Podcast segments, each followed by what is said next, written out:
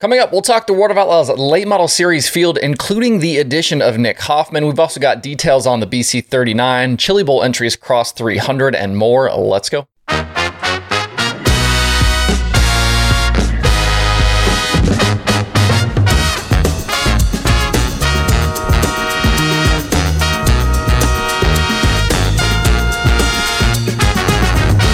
It's Monday, December 12th. I'm Justin Fiedler. This is Dirt Tracker Daily.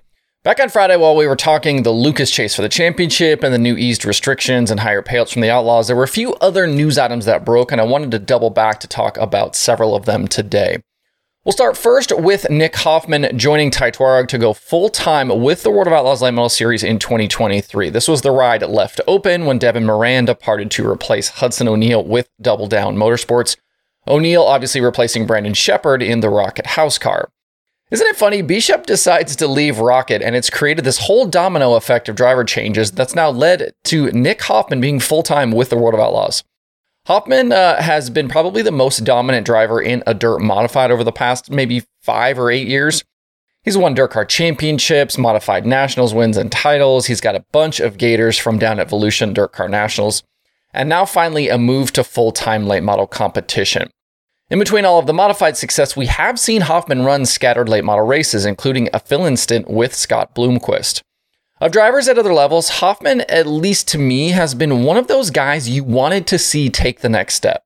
He's so good in a modified and has a ton of knowledge and expertise, and I'm uh, excited to see how that translate to, uh, translates to late models.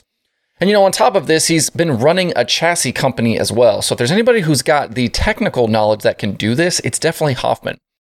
The Tuareg operation will run out of Hoffman, uh, Hoffman's shop in North Carolina and will include one of Ty's employees from the Devin Moran days and Hoffman's guy, Mason.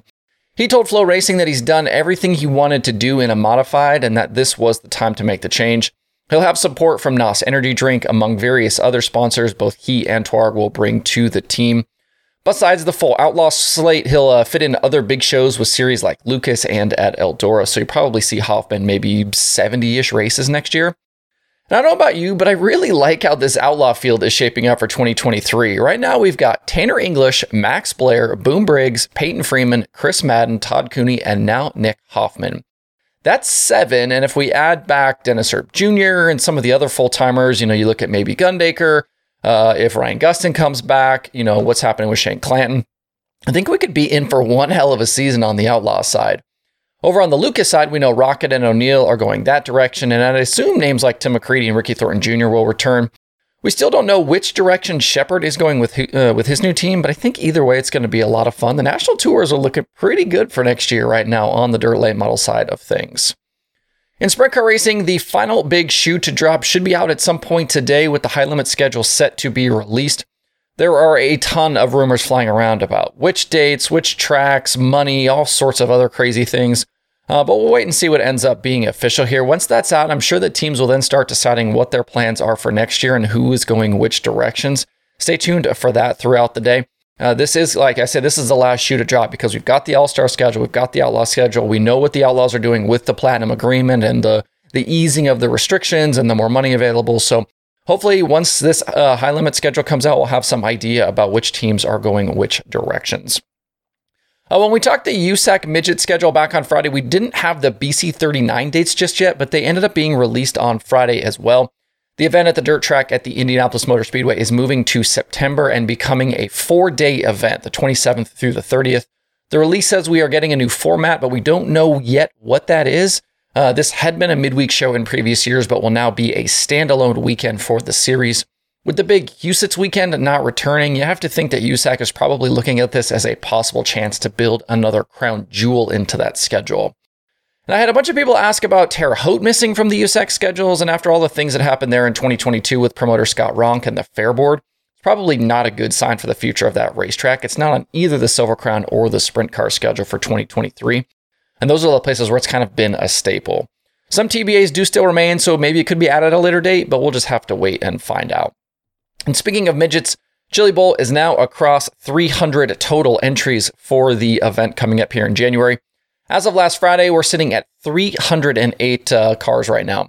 We did get the Chad Boat cars added, but still no uh, Keith Kunz lineup. And I had also previously mentioned Clauson Marshall, but I've heard in the days since that CMR has gotten rid of all of their midgets.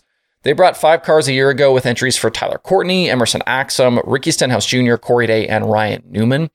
Of those five drivers, Corey Day right now is listed for 2023 in a Matt Wood ride, and Axsom is with Reinbold Underwood. Nothing right now for Stenhouse, Newman, or Sunshine. We know Kyle Larson isn't racing because of the purse situation, and we're, we're waiting to see maybe who else decides to sit this one out. The KKM entries, when they are added, I think should provide some clarity. And that's where maybe names like Rico and Seabell would be possibles. David Gravel said he's not racing, and Brad Sweet uh, has not been happy in the past about the Chili Bowl payout, so he's another one we could uh, see maybe not entered. Uh, so stay tuned for that one. A couple of the other uh, news items for you today. On top of a USAC National Sprint Car event for 2023, the Action Track USA in Pennsylvania will also host the Short Track Super Series next year. Northeast Modifieds on that bull ring should be a wild time. Kudos to the Action Track for scheduling some big time series for next year. Also, over the weekend, we saw a few changes to some Ohio based sprint car teams, or yeah, actually a couple of Ohio based sprint car teams. Greg Wilson is departing the Ceiling 97 after a couple of seasons together, and he's going to return to his own W20 ride for next year.